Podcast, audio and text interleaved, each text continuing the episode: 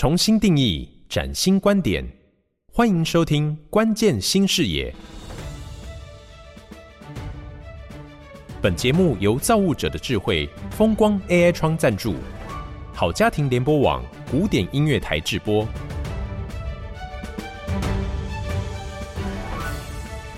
大家好，我是叶欣，欢迎收听好家庭联播网关键新视野 Podcast 节目。我们持续的要来爱地球。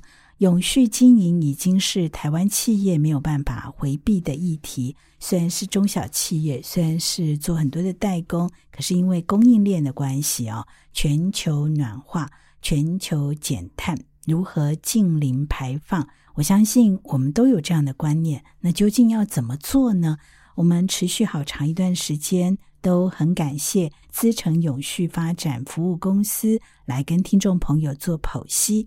今天呢，一样访问到李一化董事长，要来谈一谈哇，人才的大挑战。听说他们自己也碰到人才的议题哈。听说你们这十年来这个部门发展蓬勃哈。是的，是的。呃，从一刚开始几个人到现在多少人呢？一刚开始可能大概十位左右吧，到现在已经一百多位了。可是好像还是不够哈，嗯，还是不够的。对，我们还是在持续招募当中。那怎么办呢？企业也想做啊，他如何透过教育训练的方式，让自己现有的人才有这一些概念，然后也引进呢永续的人才，做对方向。请您跟大家来谈一下永续面向的多元，那么管理人员要面对的关卡。究竟呢？这一些人才有什么样的特质？要如何的来培养？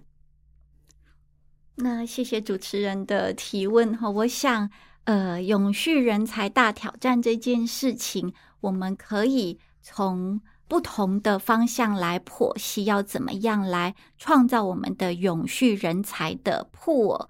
那第一个，我想应该公司自己本身永续管理制度应该要好好的把它建置起来。哦，那我讲的这个 ESG 永续管理的制度，它就会包括到公司里面董事长、总经理、高阶管理人员。那我们可能有中间阶层的这个管理单位，那我们可能也有前线的执行人员。那我们企业的高阶，它就必须要把 ESG 永续的管理架构。大家的 roles 跟 responsibility 把它建置好。那为什么要做这件事情呢？因为不同的职级管理阶层，它有不同的角色跟不同的工作。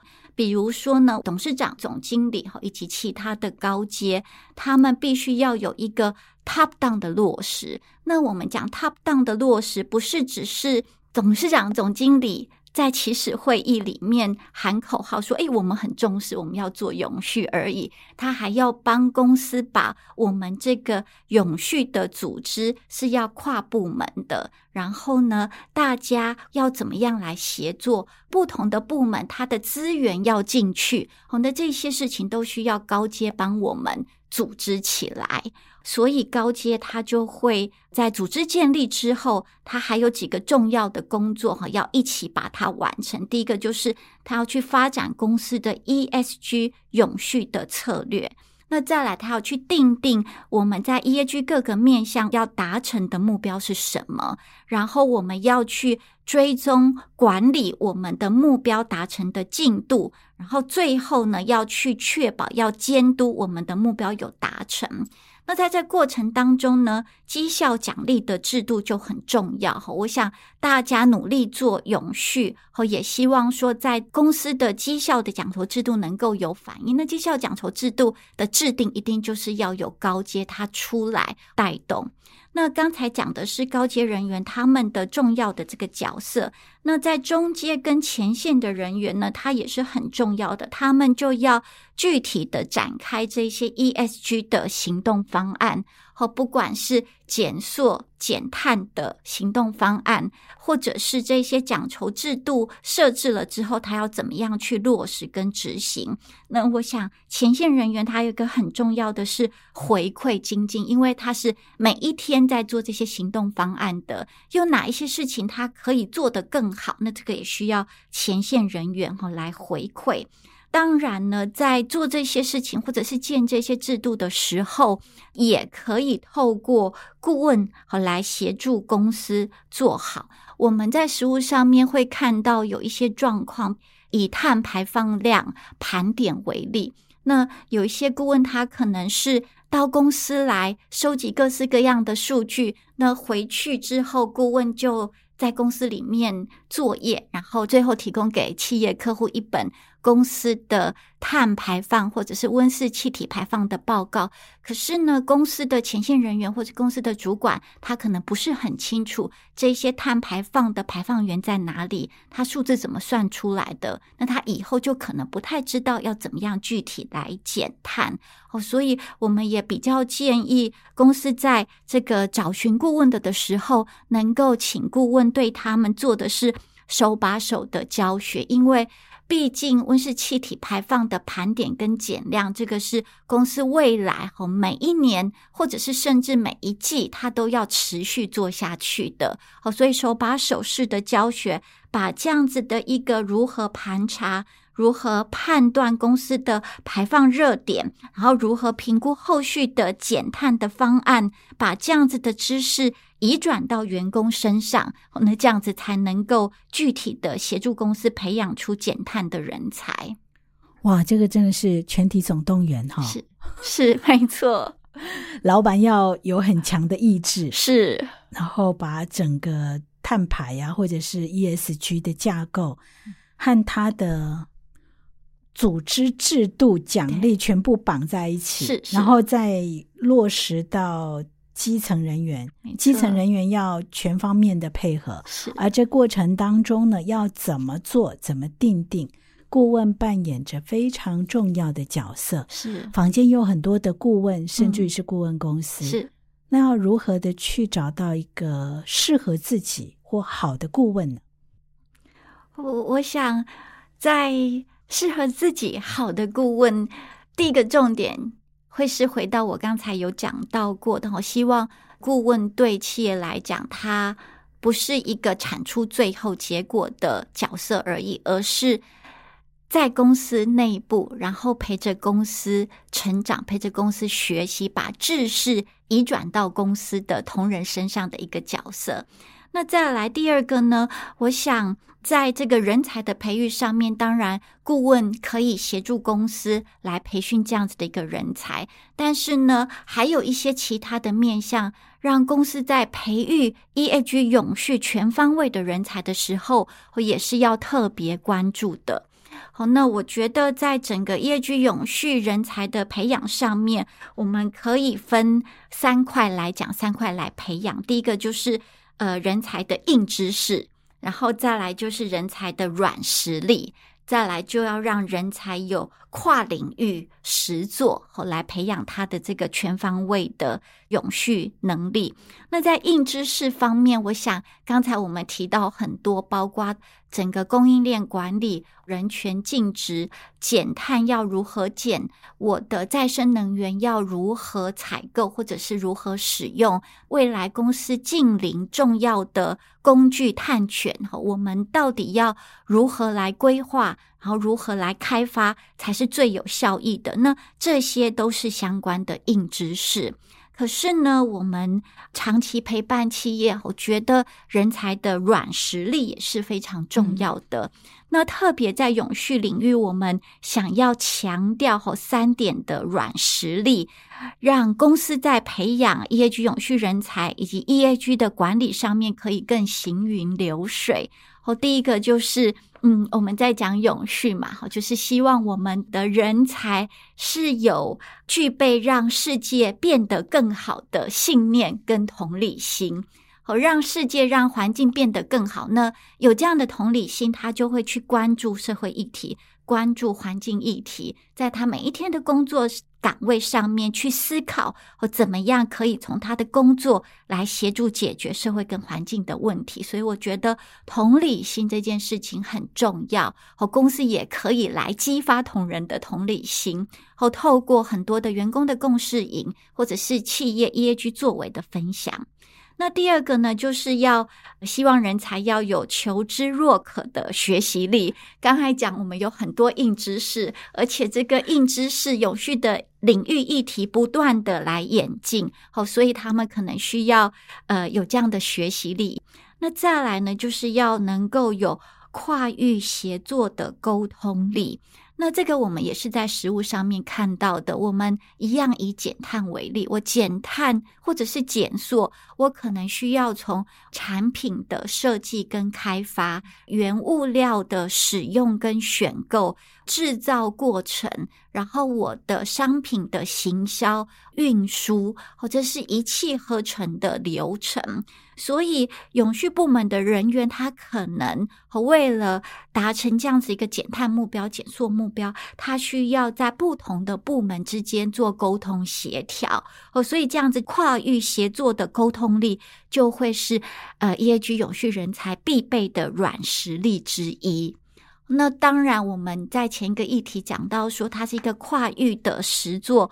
所以如果能够让企业的同仁，能够在这样子公司的不同的部门，透过刚才讲的管理组织架构的建制，后呢有这样子实地的操作、实际的沟通、实际的学习的能力，后这个就会是跨域学习很重要的一个人才的培养方式。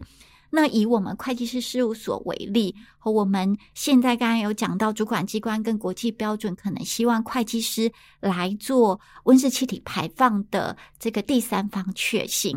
那所以，我们会计师事务所，我们也需要有跨域人才的呃培养，好让我们呃会计师同仁们在做。碳的确信的的时候，他需要有确信的知识、审计的经验。那他也需要有温室气体排放，或者是碳排放，或者是环境工程、自然科学等等背景的同仁一起加入。好，那我们才能够把这个碳温室气体排放的这个确信把它做好。那同时，我们要提供给公司在 EAG 各个不同领域的策略。或者是我们减碳的方案、减碳的行动的规划的时候，我们自己顾问也需要有跨领域的人才，所以反映到企业身上，这个跨领域也是一个非常重要的议题。的确是哈，因为这是一件，说实话，我觉得很巨细靡遗、是全面启动的一个方向了哈。在执行的过程当中，我相信会。遇到很多的挑战，那那一些挑战要如何克服，嗯、或者是内部如何的去呃凝成共识？我觉得这是他是否能够完成目标非常重要的核心价值啊！没错，而且就像刚刚李董事长讲的，他不是我达到目标就没了，嗯，他是持续 永续嘛？对，永续，永续。所以，请您给大家一个建议作为结语，好不好？这样，呃，让企业在永续的道路上可以更接地气一点。就您自己的观察跟辅导，那么有哪些事项是我们台湾企业要留意的地方？嗯，我想台湾企业要留意的，我想特别提醒的就是董事长、总经理高阶的。投入高阶的带领，哦，所以我会从高度、广度以及深度这三个方向、这三个面向来讲。以董事长、总经理的高度，他可以看到整个全球 ESG。整个全球低碳净零的这个趋势，反映到公司我们未来的业务的拓展，我们是要跨入一个新的 ESG 相关的领域，或者是我们要在自己的生产、制造、销售，我们要往上下游来拓展。好，比如说有些企业，它可能原来并没有在做绿能或者是再生能源的开发，它可能会跨领域去做。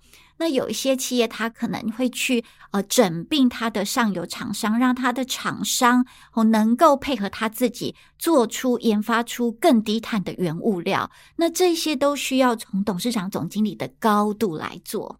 好，第一个是高度，第二个是广度。好，如同我们前面讲，新产品或新业务的开发，它需要从最前端的产品的设计、原物料采购、生产制造、销售等等，跨领域、跨部门，这个广度也需要由高阶来帮公司做一个整体的规划。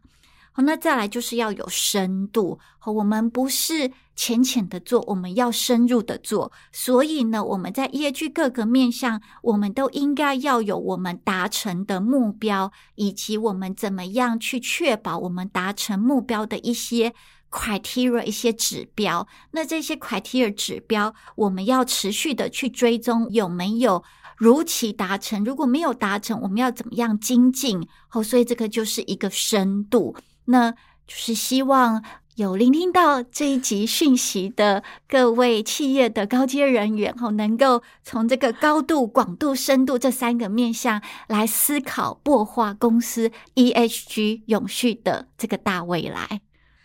对呀，要永续的大未来，需要大家一起来合作。所以最后要请李董事长跟大家做这一系列的节目，整合一下，那也。跟听众朋友做一个总结好吗？好的，谢谢主持人最后的提问哈。我想有重要的 message 一话想要跟大家分享跟传达的，对企业来讲，希望企业能够关注以及对这个 E A G 的大趋势要能够有掌握，然后与时俱进，与社会跟环境共好，然后我们才能够共荣和共同繁荣。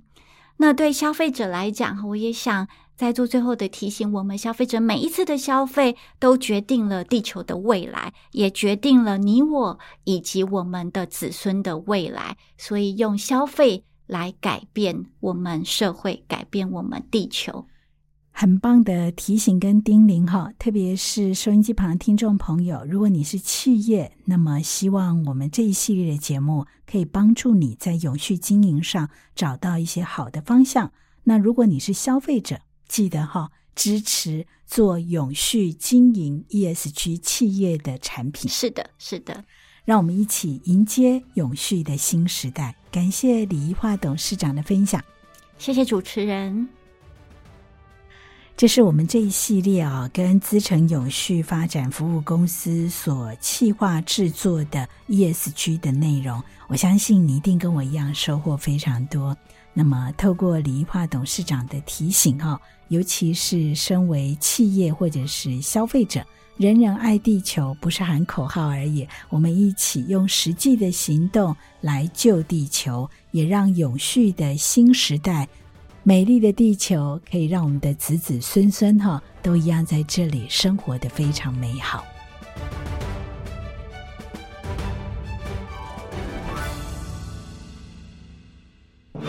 感谢资诚联合会计师事务所提供创新观点与关键解方，造物者的智慧，风光 AI 窗启动节能永续新生活，迈向净零排放新时代。